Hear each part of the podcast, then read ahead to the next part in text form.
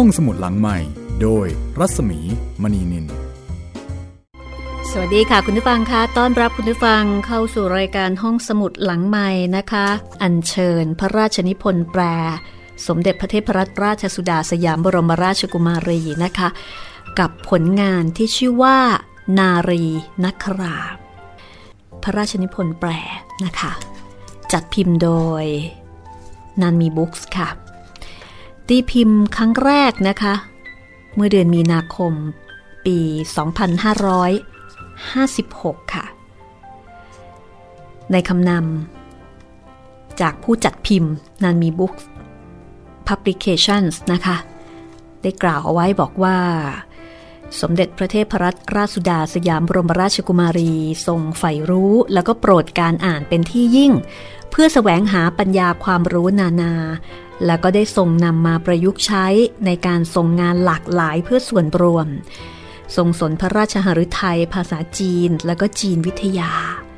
เมื่อผสานกับพระอัจฉริยภาพด้านการประพันธ์ ก็ผลิผลเป็นพระราชนิพนธ์แปล ด้านวรรณกรรมจีนที่ทรงคุณค่าหลายเรื่องนะคะ แล้วก็ครั้งนี้ก็เป็นมงคลมงคลวานอีกครั้งหนึ่งที่นักอ่านชาวไทย จะได้ชื่นชม พระปรีชาญาณด้านจีนวิทยา แล้วก็ทางสำนักพิมพ์นันมีบุ๊กส์นะคะ ก็ได้รับพระราชทานพระมหากรุณาธิคุณ จัดพิมพ์พระราชนิพนธ์แปลเรื่องนารีนักราซึ่งเป็นผลงานเขียนของชือลี่ นักเขียนหญิงผู้มีชื่อเสียง ในการสร้างสรรค์วรรณกรรมจีนร่วมสมัย นารีนักรา เป็นเรื่องราวที่สื่อถึงใจหญิงแท้จริงแกร่งดังเหล็กกล้า และวิถีชีวิตของผู้คนที่เปลี่ยนไป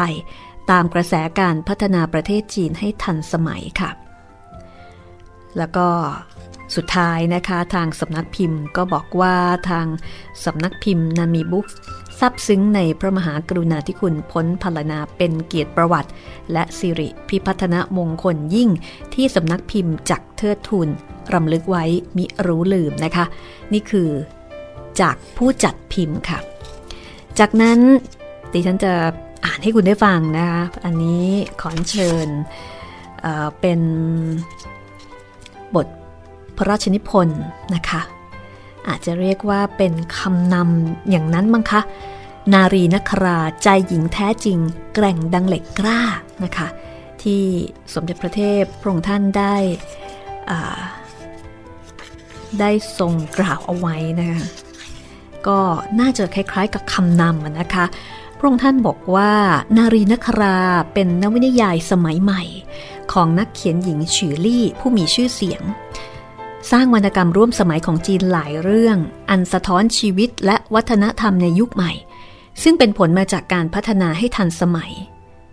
เมื่ออ่านนารีนคราจะเข้าใจได้ว่าเป็นนวนิยายสะท้อนสังคม และขณะเดียวกันก็แสดงความงดงามของความเป็นหญิง ซึ่งมิได้หมายถึงรูปลักษณ์ภายนอกอันชวนให้หลงรักหลงไหล หากแต่อยู่ในพลังและบทบาทหน้าที่ที่ยิ่งใหญ่ของความเป็นแม่ ความเป็นภรรยา และที่สำคัญที่สุดคือความเป็นเพื่อนแท้ชือลี่ผู้เขียนมีความสามารถอย่างยิ่งในการสร้างตัวละครสำคัญ 3 ตัว ซึ่งเป็นตัวแทนหญิงรุ่นเก่า รุ่นกลางและรุ่นใหม่ ซึ่งได้มีปฏิสัมพันธ์ต่อกันในมิติต่างๆ และได้ถ่ายทอดเรียนรู้ซึ่งกันและกัน ในกระแสสังคมที่มีการเปลี่ยนแปลงอย่างรวดเร็วและซับซ้อน แม้ผู้เขียนจะเชิดชู และชื่นชมวัฒนธรรมจีนดั้งเดิมผ่านตัวละครคือคุณย่า อายุกว่า 80 ปี ผู้ทรงคุณธรรมและปัญญา เสียสละเป็นหลักค้ำจุนเพื่อให้ครอบครัวดำรงอยู่ร่วมกันได้ตามค่านิยมเดิม ใช้ความดีความเข้าใจโลกแก้ปัญหาให้กับทุกคนอย่างนุ่มนวลเด็ดเดี่ยว แต่ผู้เขียนก็แสดงให้เห็นความสามารถของหญิงสมัยใหม่ก็คือ มีเจียบ ผู้ผ่านการเป็นทหาร การเป็นภรรยาที่รักสามี และก็รักชายคนรักคนอื่น การเป็นแม่ที่รักลูก และการเป็นนักธุรกิจผู้มั่งคั่งอย่างภาคภูมิด้วยตนเอง มีเจียเป็นส่วนผสมผสานของวัฒนธรรมใหม่กับวัฒนธรรมเก่าอย่างกลมกลืน แม้มีเจียเป็นผู้ชายของบ้าน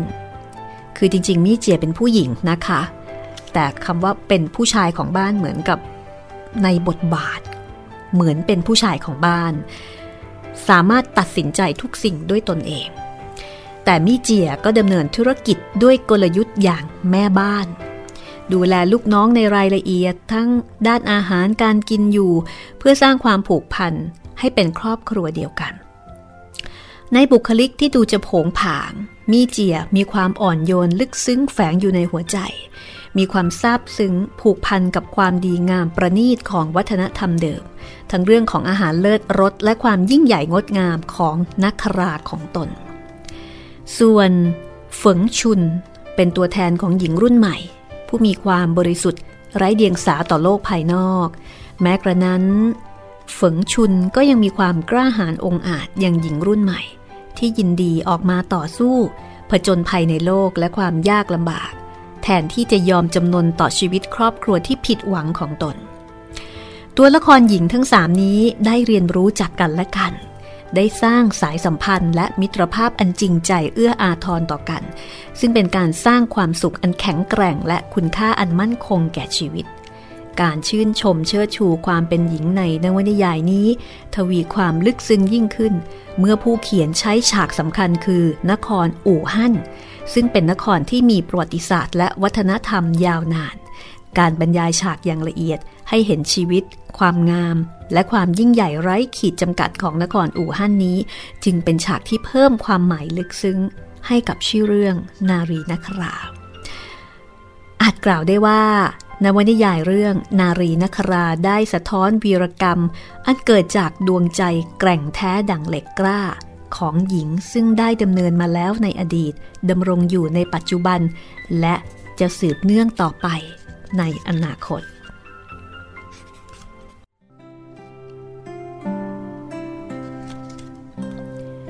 มีเจียบ เจ้าของร้านขัดรองเท้า เหลือบมองนาฬิกาจากโต๊ะแคชเชียร์ยื่นมือที่มีนิ้วยาวเรียว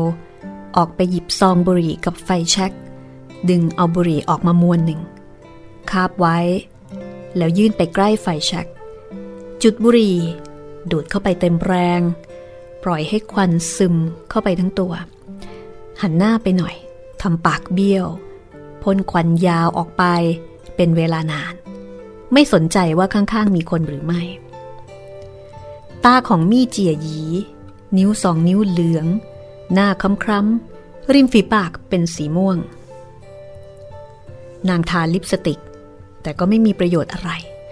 นางชอบทาลิปสติก เพราะคิดว่าตัวเองเป็นผู้หญิง แต่ท่าทางสูบบุหรี่ ก็ทำให้มองออกว่า เคยเป็นทหาร มีเจียเป็นคนสวยสง่า สงบ แต่ผู้หญิงไม่ว่าจะสวยสุภาพสักแค่ไหน ถ้าเป็นทหาร 8 ปี ในชีวิตนี้ไม่ว่าเวลาผ่านไปนานแค่ไหน พออยู่กับคนธรรมดา จะรู้สึกว่าไม่เหมือนกัน จะมีบุคลิกคล้ายกับเป็นผู้ชาย นางพูดจาเปิดเผย ฉะฉานชัดเจน หัวเราะร่าเริง มั่นใจในตนเอง ตรงไปตรงมา เวลานางโกรธก็จะเหมือนทหารปะทะฉะกับผู้อื่นทันที หลังจากเป็นทหารแล้ว มีเจียมาอยู่ที่ถนนฮั่นเจิ้งในอู่ฮั่นทำงานบริษัทขายม่านทำอยู่สิบปี นางขายผ้าทำม่าน ขายส่งขายปลีกทำมาแล้วทั้งนั้น ถนนฮั่นเจิ้ง เป็นสถานแรกเริ่มที่มีร้านค้าเล็กๆ หลังจากการเปิดประเทศ คนที่สิ้นหวังไม่ว่าจะเป็นพวกที่มาทำงานแทนการต้องโทษจำคุก พวกนักโทษที่ถูกปล่อยตัว หรือพวกที่สังคมไม่ค่อยยอมรับ ก็มาทำงานกันอยู่ที่นี่ พวกเขารู้สึกว่า เป็นที่ที่สังคมเปิดกว้าง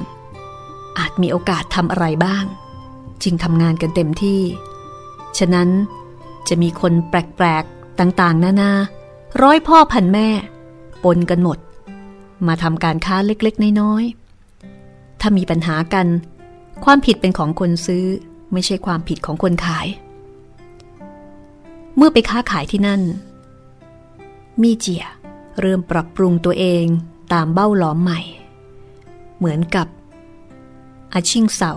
ในนิ้วปฏิวัติ อาชิงเสาเป็นเจ้าของร้านน้ำชา มีเจียคนนี้เป็นคนที่มองเห็นได้หกด้าน หูได้ยินแปดด้าน นางเป็นคนกล้า แต่รอบคอบ มีอะไรเกิดขึ้น ก็ไม่ตระหนกตกใจ เจอคนก็พูดภาษาคน เจอผีก็พูดภาษาผี ฉลาดเฉียบแหลม มีไหวพริบ มองหน้าก็รู้ว่าเป็นคนที่มีประสบการณ์ชีวิต แต่ก็ดูเหมือนกับไม่ใส่ใจสิ่งที่เกิดขึ้นในโลก ผู้หญิงแบบนี้ทำธุรกิจเล็กๆ ก็เหมือนมีกิจการใหญ่ ไม่ต้องไปง้อใคร คนเดินผ่านไปมา มีบางคนสนใจ และอดกังวลไม่ได้ว่า ร้านเล็กๆ แบบนี้จะอยู่ได้อย่างไร ที่ฮั่นโข มีคนจอแจ แต่มี่เจียก็ทำกิจการไปวันๆ ทุกนาทีมีเวลาใช้ความคิดวางแผนว่าจะทำอะไรที่คนอื่นคิดไม่ออก มีเจียเหลือบตามองนาฬิกาอีกครั้งหนึ่ง เวลาผ่านไป 20 นาทีแล้วฝงชุน ยกก้นขึ้นหน่อยหนึ่งขมักขม้นขัดรองเท้าไปมา เหมือนลูกข่างหมุน นางขัดรองเท้าคู่นั้น ขัดแล้วขัดอีก สารเลว ทามาเตอร์ นางด่าด้วยอักษรสามพยางไม่มีเสียงดังออกจากปากของมี่เจีย หลายครั้งที่คนเราด่าทอเพื่อแสดงความไม่พอใจ แต่ก็ไม่ได้มีความหมายอะไรที่สลักสำคัญ แค่แสดงความรู้สึกโกรธ โดยไม่รู้ว่าโกรธใคร เพียงแค่ได้โกรธเท่านั้น คนอู่ฮั่นชอบพูดว่า คือปามา มีความหมายเดียวกัน เมื่อมีเจียอายุ 16 ปี ได้เข้าเป็นทหารในกองทัพ จึงใช้คำว่าทามาเตอร์ จนติดปาก พูดถึงรองเท้าคู่นี้ ที่ฝงชุนเพิ่งขัด มองดูก็รู้ว่า เป็นรองเท้าหนังอย่างดี มีเจียคิดว่าไม่ทำที่อิตาลี ก็ทำที่อังกฤษ ก็นั่นแหละ ไอสารเลว รองเท้าคู่เดียว ใช้เวลานานเกินไปแล้ว เวลาเป็นเครื่องพิสูจน์ความจริง นี่เป็นคำขวัญหนึ่งของมี่เจียคำขวัญและคำดาล้วนแต่เรียนรู้จากกองทัพ มีเชิงอัดอธิบายตรงนี้นะคะ เวลาเป็นเครื่องพิสูจน์ความจริง มาจากการที่ในสมัยปฏิวัติวัฒนธรรม ช่วงนั้นประธานเหมาพูดอะไรก็ถูกต้องไปหมด หนังสือพิมพ์กวงหมิง ลงบทความ มีข้อความที่มีชื่อเสียงว่า การปฏิบัติเป็นเครื่องพิสูจน์ความจริง แต่ในที่นี้มีเจียเปลี่ยนคำว่าการปฏิบัติเป็นเวลา เวลาเป็นเครื่องพิสูจน์ความจริง เป็นคำพูดที่ไม่ผิดเลย เช่น การขัดรองเท้า ที่จริงแล้ว พูดให้เห็นได้ง่าย กว่าความรัก เมื่อห้าปีมาแล้ว ช่างขัดรองเท้า ต้องแกะเชือกผูกรองเท้าหนังของลูกค้า ต้องขัดต้องเช็ด ทุกซอก ทุกมุม ทุกส่วนที่เป็นร่อง แม้จะทำเร็วๆ ก็ต้องประนีต ใช้เวลา 7-8 นาทีถึง 10 นาที ราคายาขัดรองเท้า ก็ขึ้นไปตามราคาข้าวของ หากเข้าไปที่ อีลูถนนสายแรก แค่อยากขัดรองเท้ายี่ห้อธรรมดาธรรมดาสองสามปีนี้ ราคาก็ขึ้นจากสามเหมาเป็นสามหยวน ที่ไม่มีเหตุผลก็คือ ของในตลาดทุกอย่างขึ้นราคา แต่ร้านขัดรองเท้าขึ้นราคาไม่ได้ ที่ลิ้วตู้เฉียว มีร้านหั่นหวง ขึ้นค่าขัดรองเท้าไปห้าหยวน ยังมีลูกค้ามาถามอย่างโกรธโกรธ แกไม่ใช่สาขาของบริษัทรับขัดรองเท้าหยวนเดียวที่เซินยางหรือไง ที่อู่ฮั่นทุกอย่างขึ้นราคาเป็นสองหยวนอยู่แล้ว จะขึ้นอีกหรือ แม้แต่พวกที่เดินไปมาบนท้องถนน ไม่ได้เป็นลูกค้าขัดรองเท้า พอดูหน้าร้านหั่นหวง ที่มีประกาศขึ้นราคาติดอยู่ ยังเห็นว่าไม่มีเหตุผล ไม่เป็นธรรมเฮ้อเวลานี้ แม้แต่ขัดรองเท้ายังขึ้นราคา ราวกับว่าจะต้องบริการขัดรองเท้าให้ฟรี นั่นเป็นความต้องการของประชาชน ความต้องการของประชาชน มักจะทุเรศและไม่มีเหตุผล มีเจียรู้ว่าจะต้องยอมตามกระแส มีเจียไม่ขึ้นราคา ยังคงยืนหยัดอยู่ที่สองหยวน นางโง่หรือเปล่า นางไม่โง่ ในโลกนี้มีแต่ผู้ซื้อของผิด ไม่มีคนขายของผิด ไม่ขึ้นราคาเปิดเผย แต่ที่จริงแล้วเป็นการขึ้นราคาแฝงใช่ไหม ขัดรองเท้าหนังไม่ขึ้นราคา แต่ถ้าขัดรองเท้าอื่น ขึ้นราคาก็น่าจะได้ ใช่ไหมล่ะ เดี๋ยวนี้ พวกรองเท้าบูทรองเท้าแตะไม่เรียกว่าขัด เรียกว่าทำให้ดูดีขึ้น พวกรองเท้าใส่เล่น รองเท้าผ้าใบก็ไม่เรียกว่าขัด เรียกว่าดูแลรักษา รองเท้าแตะที่ใช้เส้นหนังเรียวเล็กสองสามเส้น เย็บสอดประสานเข้าด้วยกัน มีเจียจะดูแล้วตบโต๊ะทำงานทำท่าตื่นเต้น โอ้โห รองเท้าสวยจัง ทั้งถนนมีแต่คุณคนเดียวที่ใส่ ไม่เหมือนกับใครเลย แค่พูดประโยคนี้ รับรองได้งานแน่ หลังจากทำให้ดูดีขึ้น แล้วคุณบอกว่าห้าหยวน เขาก็จะให้ คุณพูดว่าแปดหยวนเขาก็จะให้ ถ้าไม่จ่าย ลูกค้าเองจะต้องหน้าแดง รู้สึกขายหน้า แนวความคิดเรื่องแฟชั่นร้าน ใช้ขู่ใช้หลอกลูกค้าได้ เพราะคนส่วนใหญ่ ชอบไปเดินในย่านตลาด ร้านค้าที่มีคนเยอะๆ ไปเดินดูของ มักกลัวคนอื่นว่าตัวเองล้าสมัย แต่ไม่กลัวที่จะต้องจ่ายเพิ่มขึ้นอีก3หยวน5หยวน นี่คือ นารีนครานะคะ เรื่องราวของผู้หญิงสามวัย ตอนนี้เรารู้จักมี่เจียละ แล้วก็มีหญิงขัดรองเท้าที่ชื่อว่า ฝงชุนนะคะ พักสักครู่ค่ะ แล้วเดี๋ยวกลับมาฟังกันต่อ ในช่วงหน้าของนารีนักรา พระราชนิพนธ์แปล สมเด็จพระเทพรัตนราชสุดา สยามบรมราชกุมารีค่ะ ห้องสมุดหลังใหม่ โดยรัศมีมณีนิน มาถึงช่วงที่สองนะคะ วันนี้เป็นตอนแรกค่ะของนารีนักรานะคะ จัดพิมพ์โดยนามีบุ๊กส์พับริเคชันนะคะ เป็นพระราชนิพนธ์แปล ในสมเด็จพระเทพรัตนราชสุดาสยามบรมราชกุมารีนะคะ แปลจากเรื่องอาจากงานเขียนของ นักเขียนชื่อดังนะคะ นักเขียนชื่อดัง ชาวจีนคือฉือลี่ ที่พูดถึง เรื่องราวของผู้หญิงรุ่นเก่า รุ่นกลางแล้วก็รุ่นใหม่นะคะ ผ่านตัวละครสำคัญ 3 ตัว ก็คือมีคุณย่า มีมีเจีย แล้วก็เฝิงชุนนะคะ วันนี้เป็นตอนแรกนะคะที่ห้องสมุดหลังใหม่ ขออัญเชิญพระราชนิพนธ์แปลนะคะ ในสมเด็จพระเทพนะคะ มาถ่ายทอด ให้คุณผู้ฟังได้รับฟังกัน แล้วถ้าเกิดว่าสนใจ หนังสือเล่มนี้นะคะ ก็มีจำหน่ายตามร้านหนังสือใหญ่ ๆ โดยทั่วไปค่ะ ของนามีบุ๊กส์นะคะ หน้าปกสวยมากนะคะ ด้านหลังเนี่ยจะเขียนเอาไว้ว่า นารีนัครานวนิยายสะท้อนสังคมและความงดงามของความเป็นหญิง ซึ่งมิได้หมายถึงรูปลักษณ์ภายนอก อันชวนให้หลงรักหลงไหล แต่ว่าอยู่ในพลังและบทบาทหน้าที่ที่ยิ่งใหญ่ของความเป็นแม่ ความเป็นภรรยา และที่สำคัญที่สุดคือความเป็นเพื่อนแท้สะท้อนวีรกรรมอันเกิดจากดวงใจแกร่งแท้ดังเหล็กกล้าของหญิง ซึ่งได้ดำเนินมาแล้วในอดีตดำรงอยู่ในปัจจุบันและจะสืบเนื่องต่อไป ในอนาคตค่ะ เป็นหนังสือที่มีความหนาประมาณ 160 หน้านะคะ และที่น่าสนใจก็คือว่า นอกจากจะมีนวนิยายแล้วเนี่ย ก็จะมีภาคผนวกนะคะ ที่มีเรื่องของมณฑลหูเป่ย แล้วก็อาหารอู่ฮั่น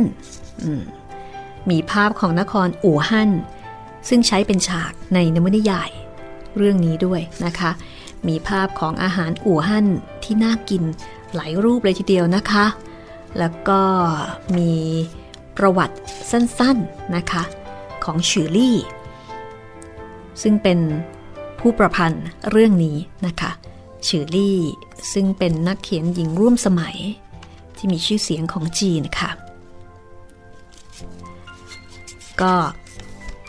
เป็นอีกหนึ่งเล่มนะคะ ที่ทำให้คนไทยได้ชื่นชมพระปรีชาญาณด้านจีนวิทยา เพราะว่าพระองค์สนพระราชหฤทัยภาษาจีน แล้วก็จีนวิทยาแล้วก็มีพระอัจฉริยภาพด้านการประพันธ์นะคะ แล้วก็ด้านภาษาจีนด้วย ดังนั้นในโอกาสมหามงคลเฉลิมพระชนมายุ 60 พรรษา สมเด็จพระเทพรัตนราชสุดาสยามบรมราชกุมารีนะคะ รายการห้องสมุดหลังใหม่ก็เลยขออัญเชิญ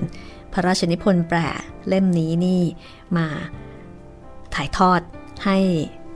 ผู้ฟังแล้วก็ผู้อ่านชาวไทยได้ชื่นชมในพระอัจฉริยภาพนะคะ เอาละ ไปฟังกันต่อเลยก็แล้วกันนะคะ กับเรื่อง นารีนครา ตอนนี้เรายังอยู่ที่ร้านของมีเจียนะคะ มีเจียซึ่งเคยผ่านการเป็นทหารมาก่อน แล้วก็ปัจจุบันนี้ มีร้านนะคะ เป็นร้านที่รับขัดรองเท้านะคะ ก็เหมือนกับเป็น เป็นนักธุรกิจแล้วก็มีกิจการเป็นของตัวเอง เรื่องราวจะเป็นอย่างไรต่อไป ไปฟังกันต่อเลยค่ะ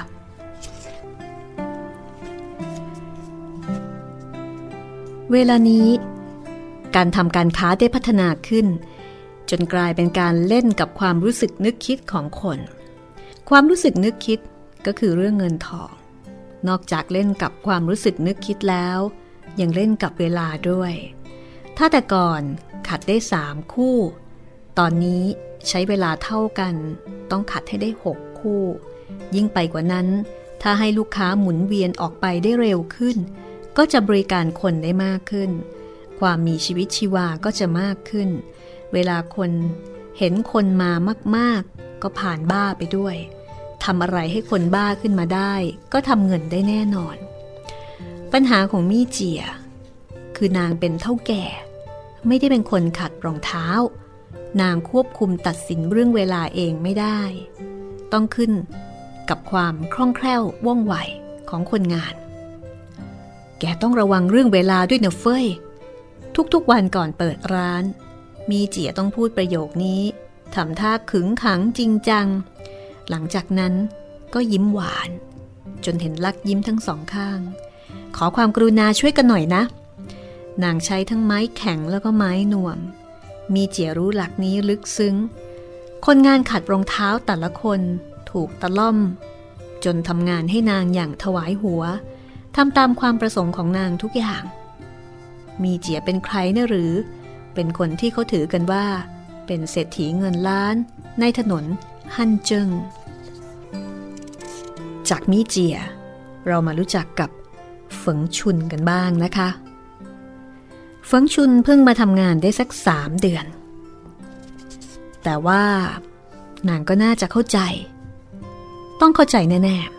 ๆ ถ้าเฟิงชุนเป็นคนไม่รู้ประษา มีเจียจะทนได้มากสุดแค่สามวัน สามวันถือว่านานพอแล้ว เพราะเฟิงชุนเป็นเพื่อนบ้าน ก็ต้องให้เกียรติกันหน่อย มีเจียถือคติว่า กระต่ายไม่กินหญ้าใกล้บ้าน ก็คือนักเลงไม่ทำร้ายคนใกล้กัน คติดังกล่าวในกองทัพจะใช้คำว่า กองทัพและประชาชนร่วมสร้างด้วยกัน เป็นความสัมพันธ์ที่สำคัญยิ่งระหว่างมนุษย์ แม้จะขาดทุนไปบ้าง ก็ต้องมีกำไร จากรอยยิ้มของเพื่อนบ้าน แต่ไม่ว่าเรื่องอะไรก็ต้องมีขอบเขต ฉันขาดทุนเสียเงินให้เธอมานั่งเล่นสามวันก็ใจดีเต็มที่แล้ว เพียงแค่ใช้สายตามองแป๊บเดียว เริ่มแต่เห็นลูกค้าเดินเข้ามาคนหนึ่ง ยื่นรองเท้าหนังออกมา คนงานรีบเข้าไปขัดรองเท้าแค่สองสามนาที ก็ดูออกตั้ง 90 ตั้ง 80-90%แล้วว่า ขัดดีหรือเปล่า ถึงขัดไม่ดี มีเจีย ก็ไม่ไล่ออกไปทันที ปล่อยให้ทำต่อจนครบวัน ให้กินอาหารสองมือ้อ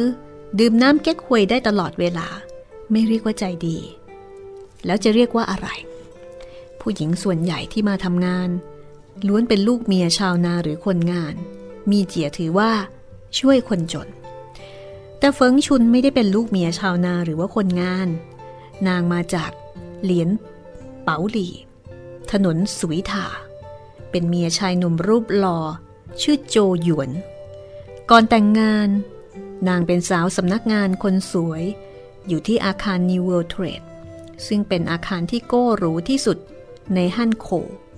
ตอนที่นางมาสมัครงาน มีเจียพูดว่า เธอจะมาทำให้ฉันตกใจเล่นเหรอ ล้อเล่นหรือเปล่าเนี่ย มีเจียไม่เข้าใจว่าทำไมฝงชุนดูกระตือรือร้นมาก นางตอบซื่อๆ ตรงๆว่า ฉันไม่ได้ล้อเล่น มีเจียพูดเข้าประเด็นอย่างไม่เกรงใจว่า งอนประชดสามีมา ยังจะบอกว่าไม่ได้ล้อเล่น เฟิงชุนตกใจ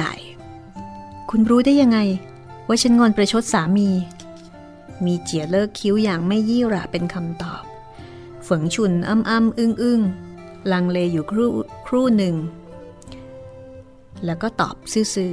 ๆ ดีละ ฉันยอมรับ ฉันตั้งใจให้โจหยวนเห็น แต่ว่ามีเจีย ขอให้คุณวางใจเถอะ ว่าคุณเปิดร้านทำธุรกิจ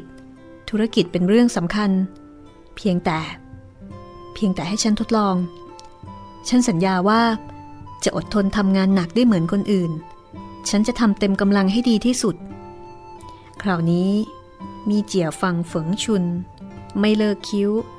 มองฝงชุนแล้วพูดว่า อืม คนในซอยนี้ เคยเห็นคุณตั้งแต่เล็กๆ แต่ก่อน ฉันคิดว่าคุณเป็นเด็กเงียบๆ เดาได้ยาก ไม่พูดไม่จา นึกไม่ถึงว่า คุณจะพูดอะไรเป็นเรื่องเป็นราวได้ ไม่แปลก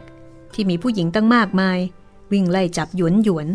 แต่หยวนหยวนกลับไล่จีบคุณ เฟิงชุนได้แต่ก้มหน้า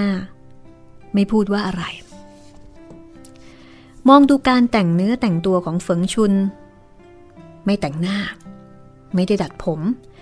ปล่อยให้เรียบ เหมือนเส้นหมี่น้ำใส แต่ผมบางส่วนไฮไลท์สีเหลืองอ่อนๆ ตามแฟชั่น นุ่งกางเกงยีน ใส่เสื้อสเวตเตอร์สีดำ ใส่รองเท้าพละแบบนักเรียน เหมือนเป็นนักศึกษามหาวิทยาลัย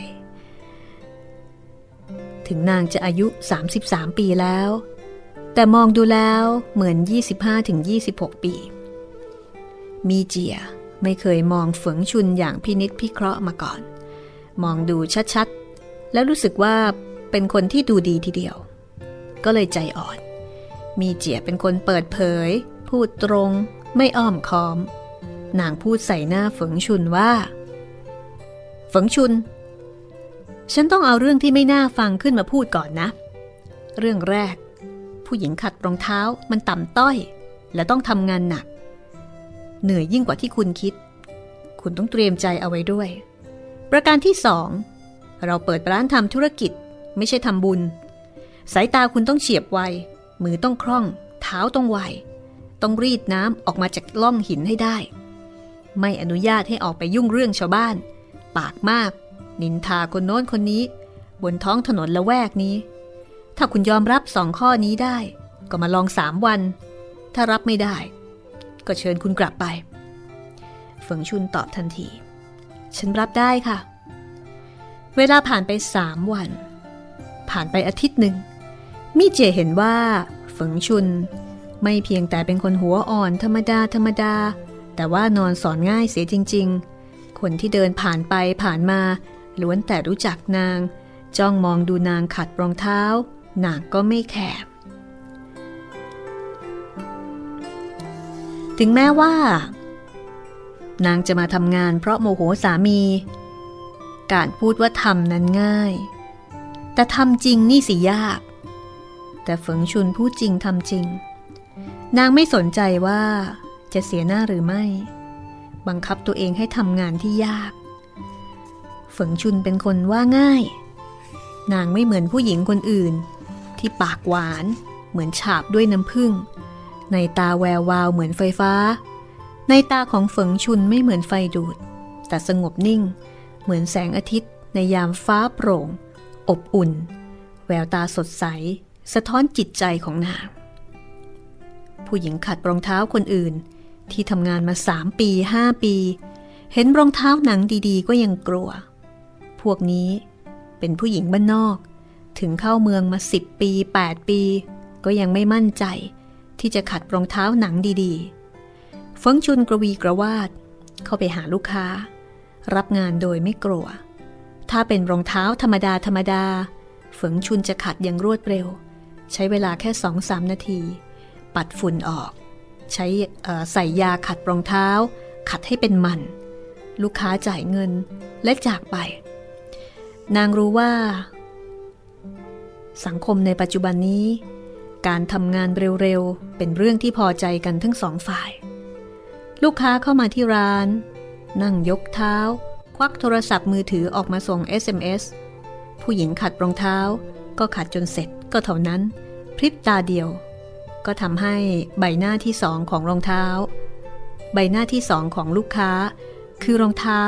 สวยงาม หญิงขัดรองเท้าบางคนยังกล่าว bye bye กับลูกค้า เฟิงชุนจะดูคน มีลูกค้าหลายคนที่นางจะเลี่ยงไม่ bye bye มีเจียเห็นแล้วชื่นชมว่าถูกต้องควรจะเป็นอย่างนั้น การขัดรองเท้าเป็นกิจการขนาดเล็ก ไม่ต้องเอื้ออาทรกับลูกค้าอะไรนักหนา ควรทำงานให้เร็ว ให้คล่อง ไม่ต้องเงยหน้ามองลูกค้า เฟิงชุนขัดรองเท้า ขัดอย่างเงียบๆขัดได้ดี มีประสิทธิภาพ ในอาชีพ 360 อาชีพ ย่อมต้องมีคนที่ทำงานเป็นเลิศในอาชีพนั้น ในโลกนี้ไม่มีงานที่ต่ำต้อย